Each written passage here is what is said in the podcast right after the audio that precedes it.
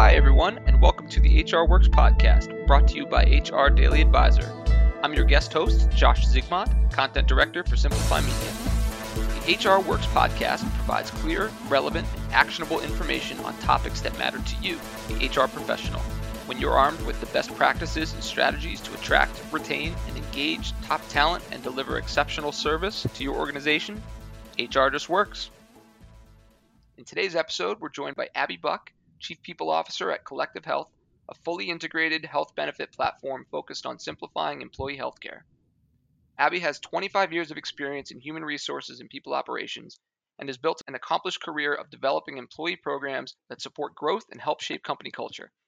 She joined the team at Collective Health as their Chief People Officer in 2020, following stops in senior HR positions at companies such as Splunk, PayPal, eBay, and IBM, and currently oversees Collective Health's operations and culture across all locations. Abby joins us today to talk about the state of employee health and wellness and how building the right health benefits plan can help set your workforce up for success. Abby, welcome to the HR Works podcast. Thanks, Josh. It's a pleasure to be here. Well, it's great to have you on. So, to get you introduced to our audience, I'd love to just have you take us through your career path a bit and share what led you to pursuing a career in human resources. Sure. So I actually I did not start my career in human resources. I started it in sales and marketing. And through those experiences very early in my career, I just became um, very curious about how companies, you know, motivate and inspire a workforce. And some of my curiosity came from seeing it being done well and in other cases seeing it done poorly. And um, and so it really caused me to take a step back um, go back to school and get my mba um, and then launch a career in hr starting at ibm so it's been fun and i spent a lot of time in uh, business partner roles uh, both at ibm as well as at other companies. And then did a couple of zigs and zags in my career to broaden my experience set and put myself in a position to be competitive as a chief people officer ultimately. So it's been a good ride. Yeah, absolutely. And thank you for sharing that. And again, those zigs and zags sometimes can teach you the most going forward about where you're really passionate and where your strengths are. And I love asking that question to start off because we always hear just such unique paths into current roles within the, the human resources and people operations field. It, it's never one linear path. Everyone's got their own unique story. Yeah, agreed. I don't I don't think that there's one path. Um and which is wonderful because there's a lot of different ways to get there. Absolutely. So Abby, we've got you on today to look at the state of wellness in 2022. So let's get us started there. How's the perception of wellness really changed over the past few years?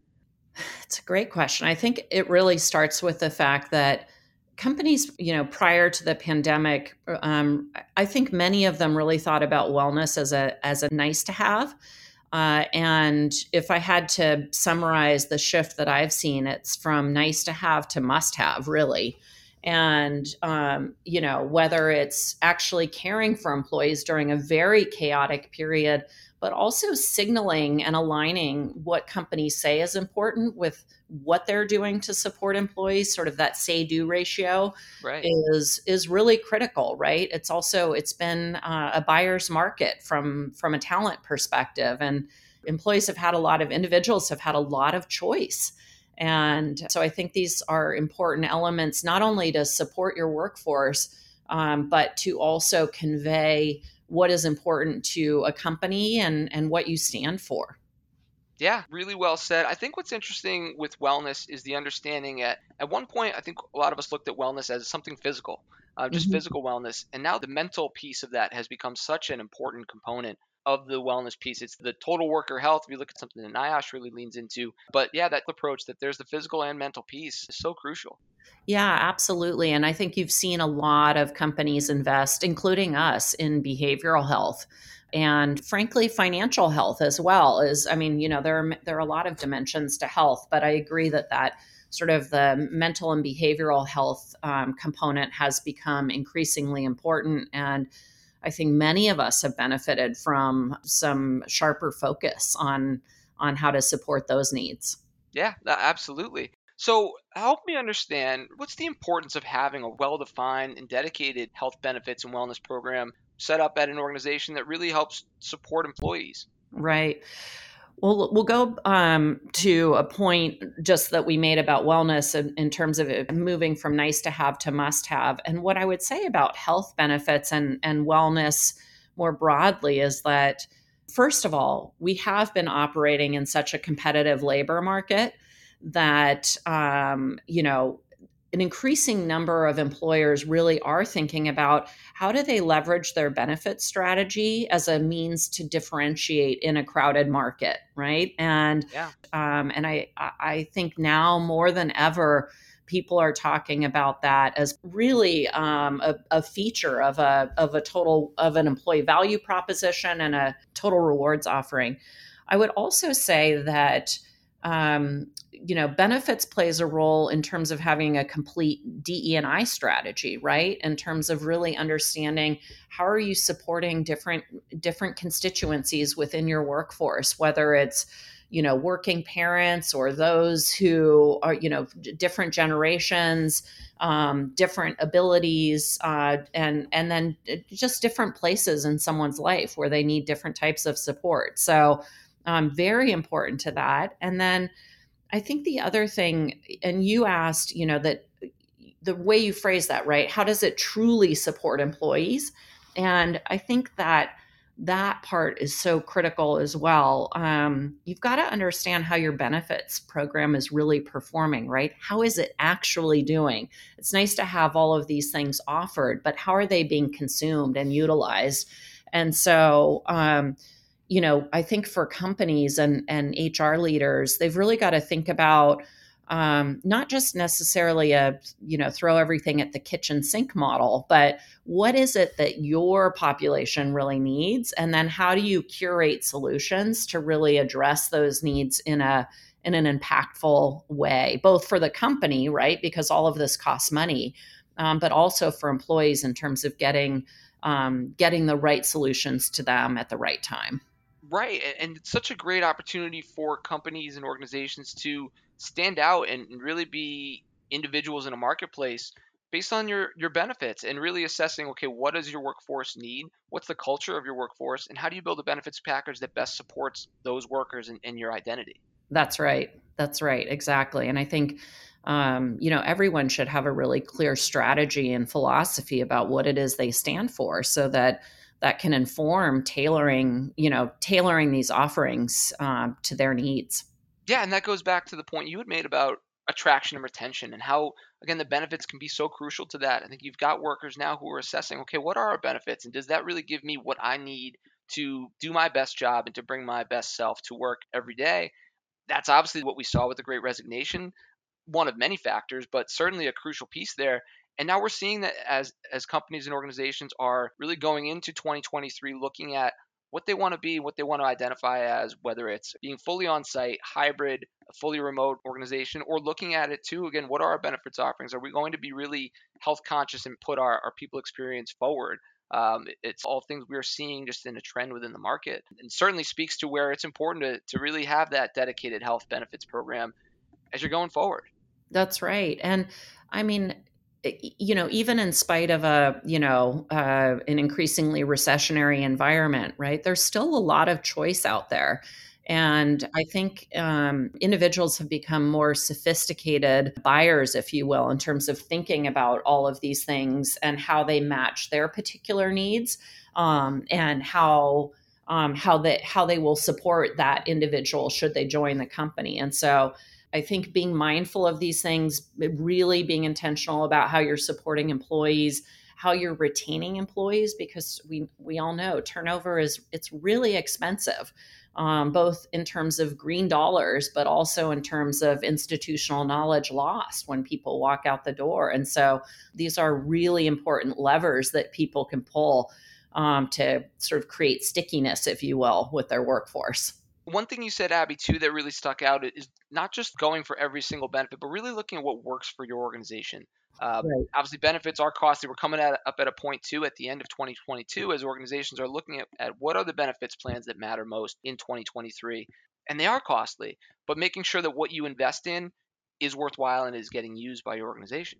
That's right. And I mean there are easy examples, right? That and um, you know, with with companies having been remote right? Um, perks may have been featured heavily at many companies before, right? And, and those are, um, you know, they may be rising in importance again, but for the last couple of years, they really haven't been that important because nobody's been at the office um, in terms of in office perks. And so, you know, but but other things have that's given rise to other needs, right? And if you think about um, gosh, maybe you have a call center workforce that's in very stressful positions. How are you supporting sort of those in the moment and acute needs with respect to helping them to cope with stress, for example? Or what solutions are you putting in front of them to support?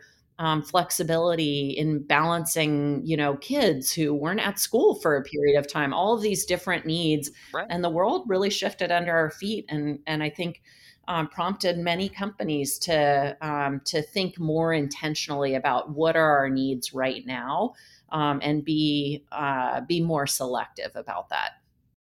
Now, looking at just the component of worker stress and, and stress factors and challenges facing so many of the members of the workforce, one trend we're starting to see bubble up is the idea of presenteeism. So I was hoping we could dig in a bit to that. So, Abby, if you don't mind, can you start us with helping us define what presenteeism is and why it's so vital for HR leaders to be thinking about? Right. So, yeah, let's start with a definition of presenteeism, and the one that I actually like the best all, all is uh, comes from Future Forum, and they define it as um, you know the pressure that employees face to meet uh, a company's behavioral expectations. Um, rather than its business goals. So, you know, FaceTime being valued, for instance, can cause people to come into the office um, and even when they're not feeling well for instance. And so it's effectively it's sort of going through the motions of being at work without being fully functioning. And um, you know that can be as costly uh, to a company frankly as attrition can be and um, and so you know that therein lies the business case for why it's important to pay attention to it right? Because it's it's one of those things that's sort of a subtle and almost silent killer of productivity right? You have people who are there and and uh, appearing to do work but maybe aren't as productive or engaged as they might be otherwise. And um, and so i think it's important for not just hr leaders business leaders to think about um, first of all, like how do you assess whether that's an issue for you, right? And uh, you know, I'd encourage people to first look at the data, right? You do actually have a lot of data that can get teased out on these topics. Um, things like your engagement survey verbatims and exit surveys. Why are people leaving? What are they saying as they're choosing um, to to walk out the door? Um, and then, of course, we have you know an abundance of anecdotal feedback as well. Um, not to mention, you know, um, thinking about combining that anecdotal feedback about sort of how people are perceiving the efforts they're making and whether that lines up with the quality of the results that are being delivered, right? And these can all be signals of presenteeism. And I think it's really important to understand where burnout or poor health or any of the contributing factors to presenteeism um, are negatively impacting both their the work, the people, right? I mean, this is a human issue, yeah. um, and, and the company. Well, we're we're seeing it really come to the surface now too, as organizations are starting to bring their people back in some capacity, whether right. again it's full time or in a hybrid environment. And as you mentioned, the core of presenteeism is showing up, but maybe not being there in your full self. Um, right. Um, and, and, some of yourself maybe is left back at home where you're just not feeling at your best level. And I think it, it's a bit of that as a mindset shift to understand okay, look, if you're not feeling great, maybe that's the day you don't come into work, work from home, and make the better decision for yourself, for your team's health. Uh, and that's certainly something that I think we're, we're waking up to. Right you know, one point I would make is I agree presenteeism. I think people often think about it really in sort of the the physical sense, right? But I think even in a virtual environment or a remote environment, you can still experience presenteeism, right? Um, if people are experiencing burnout, um, just because they're on Zoom doesn't mean they're fully yeah. functioning either, right? And so I think um, I think um, leaders need to be sort of mindful of the uh, thinking about that holistically um, but then you're right. And I think the pandemic has maybe been instructive in some ways, in the sense that as people have returned to the office, you know, we've tried to encourage not, I mean, we of course have policies and practices related to safety in the workplace, but we've also encouraged people to, just like they would for the flu or anything else, right? Just use some common sense, right? If you're not feeling well, do yourself the honor of staying home and do that honor to your community as well, right?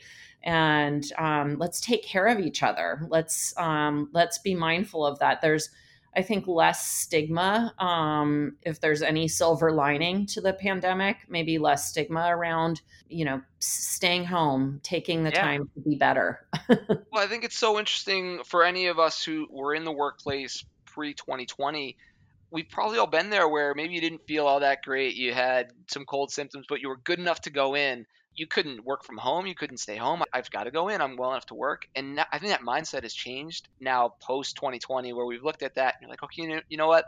Today's not the day to bring to, to bring this into work. I don't need to be around more people. Yeah. Um, yeah. And it's, it's been really interesting to see that mindset shift.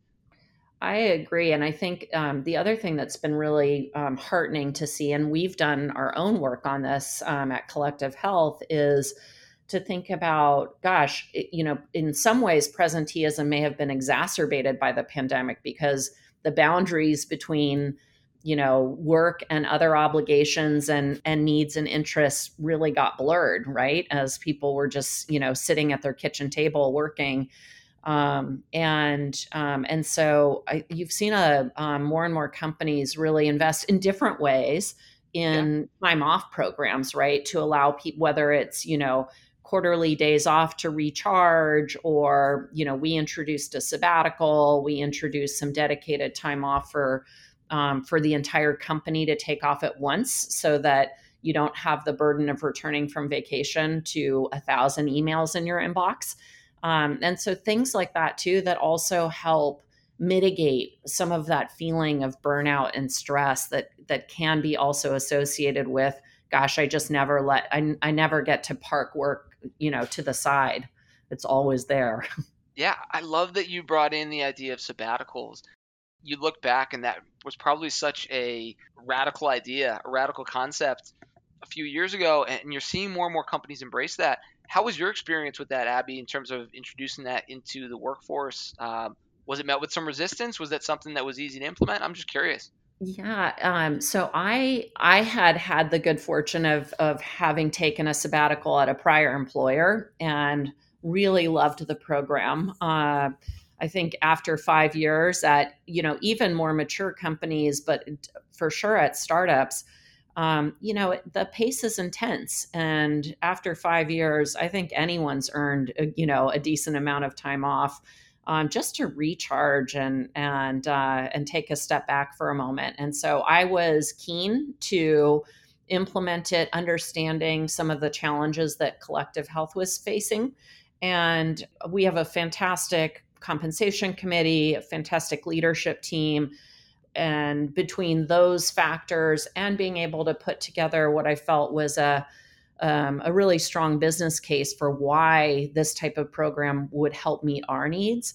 Um, we experienced great support for it, and and obviously it's been well received by employees as well. So um, so it's been a nice add. We just implemented it this year and it's really it's a thrill to see long time collective health employees be able to take that time off and then come back and be just re-energized. Right it's that idea of really coming back recharged. And even for those listening who may not be ready to take that leap into the sabbatical program I've even seen ideas used and implemented, such as what's called a me day, where it's just a day where it's understood across the board that we're not meeting and it's a day just to get through your inbox and really get yourself back to a good spot. And I, I even like that, where that's an easy one to implement, where you just have to have the buy in and understand that there's value by saying, okay, no meetings today. That's I, I, completely agree, and we have some parts of our organization that do that, and um, and you've seen um, a lot of companies sort of embrace let's let's agree to these. Let's do a handshake and agree to to thinking time right? So that people are not constantly bombarded because that's the other thing. You have you know you have zoom and you have email and you have slack and you have text um, or you know other instant message platforms and it's just it's a lot coming at people. And so those things those types of tactics can be really really useful as well. Absolutely. Hard to have integrity around but very useful yeah uh, could not agree more so Abby, I know we talked about presenteeism as really a growing threat to to consider in terms of impacting employee wellness, but are there any other major threats that HR leaders should be thinking about as we go into 2023 that may challenge wellness and just the employee experience overall? Yeah, I think um I mean threat may feels maybe like a, a strong word, but you know, again, we talked about a proliferation of point solutions to solve a, a bunch of really important needs, and those are fantastic. And sometimes there are so many of them that navigation can be hard right? And that's costly for the business. It's also costly for for an employee who has an unmet need right? And so you know it can be overwhelming to say oh okay well this isn't you know something that i'm going to use my medical plan for. This is something where i'm going to go to um, to a point solution vendor for whatever family forming benefits or behavioral health or what have you. And if an employee doesn't understand how to engage with those benefits which are costly to offer right then the you know the the sort of the investment is moot. And so i think that is taking the time to really make sure that employees understand what is at their disposal and help guide them to the right solution for their need um, is increasingly important given that there is just there is a vast array of offerings out there well, and especially consider the economic environment we're in too. Nothing is cheap at this. And so you really want to make the most of your investment you're making as an organization to provide those benefits. Make sure they're communicated to your workforce and that they're getting used. That's right. That's right. Yeah, they're only valuable if they're getting used. Yeah, I think that's a great takeaway going into 2023 and just a good mission to get behind for HR leadership teams is to really think about your benefits and figure out how you're communicating those to your workforce, make sure they're getting used, and understand the value that you're providing. I think that's so crucial and something we can all act on. Um, so, thinking about benefits and the sabbatical plan, this this may have already even answered the question, but there may be something else on your mind. If we had to introduce maybe one new benefit into an offering uh, and create that really strong EVP, mm. what's something you could suggest for for our HR leaders who are listening to consider introducing into their benefits plan? Well, I do. I think the time off is a is an area that's ripe for for opportunity. Uh, and I know, I mean, there are different perspectives about what is right for each individual company, and and so what is right for us isn't necessarily right for the next company. But that's I think that's an area to explore. I would also say that and of course i have the benefit of you know given the business that we're in um, having a lot of insight in what you know what both our employees but others ask for too. And you know two that i would highlight one we've already we've covered but you know behavioral health offerings are are so important right now. And it's it's not only for you know longer term care but also care in the moment. And i think behavioral health solutions have come a long way. And there are um, some really high quality partners out there um, that can provide immense support to a workforce. So that's workforce and their family members, uh, to be clear. Um, the other one that I think, you know, as you're as leaders are thinking about their overall DE and I strategy, um, and um, and and also sort of the value that it delivers, I do think family formation benefits are so important. Um, and it's not just about um, supporting, you know, conception and birth, right? It's it's everything um, that relates to that, from preconception all the way through to parenting, you know, small children. And you've seen a lot of companies sort of expand their offerings in that space too. And that's another area again depending on the company where i think those things are really really meaningful for for employees and although it's not always obvious, can actually save companies cost in the long run to implement it in in a really thoughtful way. Yeah, yeah, it's been really interesting to see again as the, the definition of family is really, uh, really being redefined, and seeing companies react to that and provide benefits that support that understanding of what a what a growing family can be. Um, I think that that's that's been great to see. That's some great advice too. Again, as something that can be considered to implement into your benefits plan going forward into 2023. Now, Abby, looking at the other side of that, are there any benefits that we've really seen become dated over the past few years and really irrelevant that maybe HR leaders should consider throwing out? Well, I'm going to I'm going to maybe broaden the aperture on the question a little bit. And I realize there are also very strong opinions about this um, um, and that not everybody will agree with this statement, but I think many people will um, uh, will resonate with the comment that you know inflexibility around where people work in my mind is outdated. I think the time has come to sort of fully embrace at least a hybrid working environment um, if the pandemic has proved anything, it's certainly proved that companies can thrive with employees working remotely.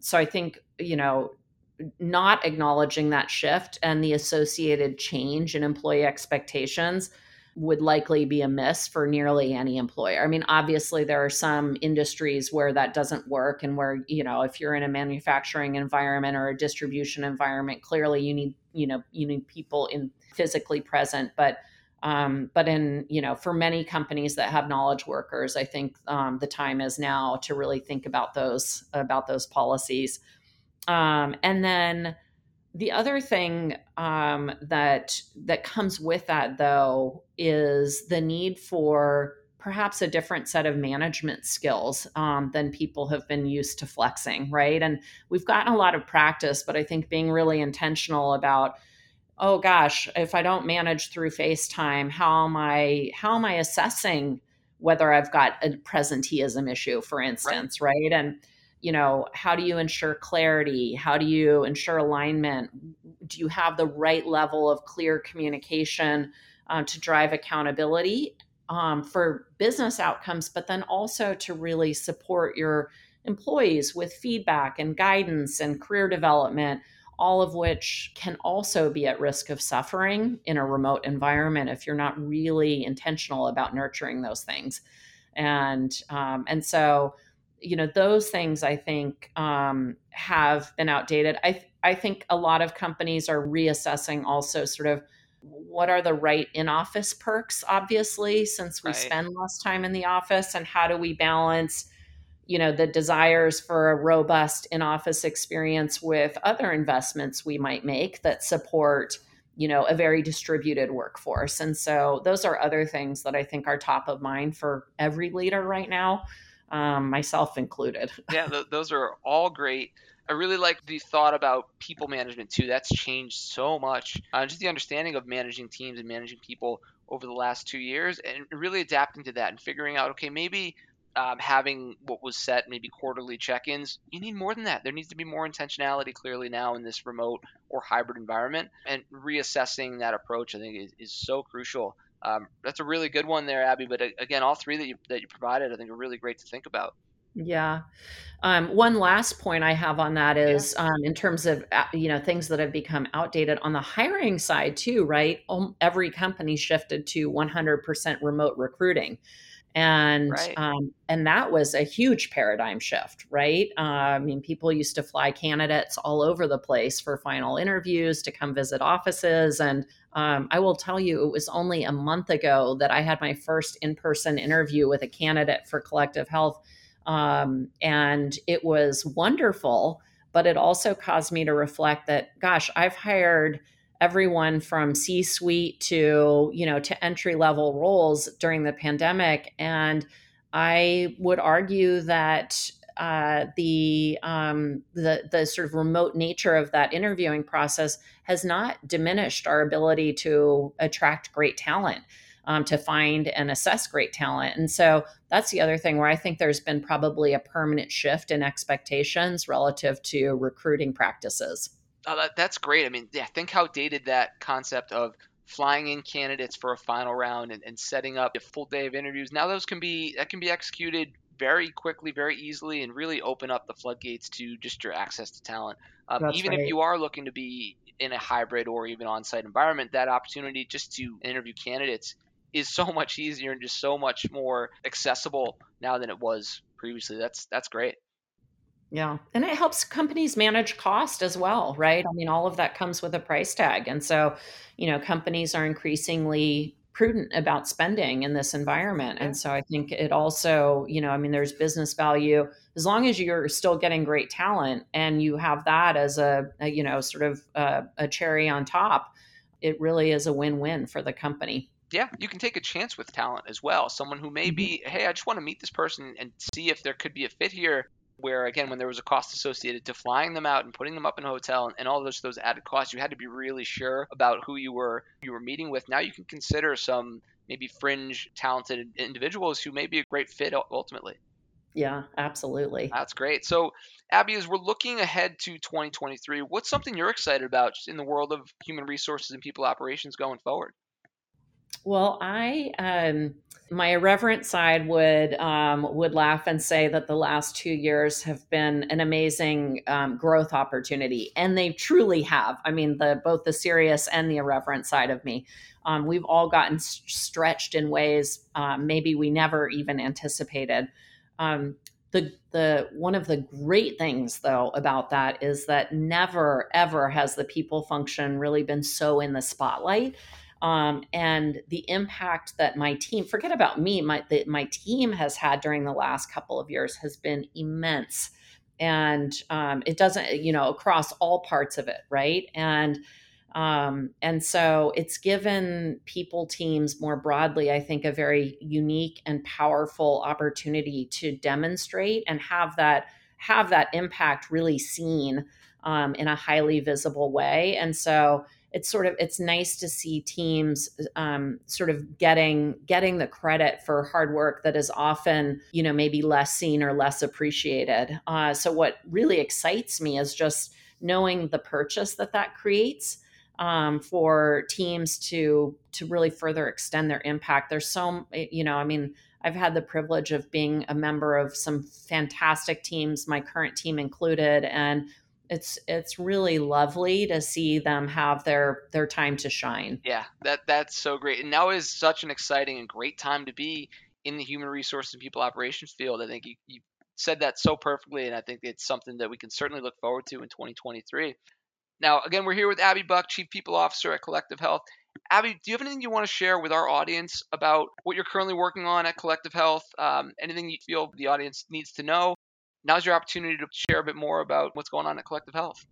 Well, we, I mean, we power employer health plans, and um, and so all of these things that we're talking about, whether it's you know making sure that your employees have very high quality support, um, as sometimes in cases where they're really at their most vulnerable, right, or um, helping companies sort of manage and understand the impact of the investments that they're making these are all things that we bring to the table and um, that we you know delight in helping employers work on and solve so um, so I encourage everybody to look at collective health. If you are a self-insured employer, um, we are a great solution. That's great. And for anyone that wants to learn more, do you have a website we can recommend going to? We do. Um, collectivehealth.com. Perfect. Um, nice and easy. You can find us. Yeah. All right. Well, thank you for sharing that, Abby. Now, you had mentioned that you'd learned so much over the last two years. Is there something you would learn that stands out particularly that has made you a stronger leader over the last two years?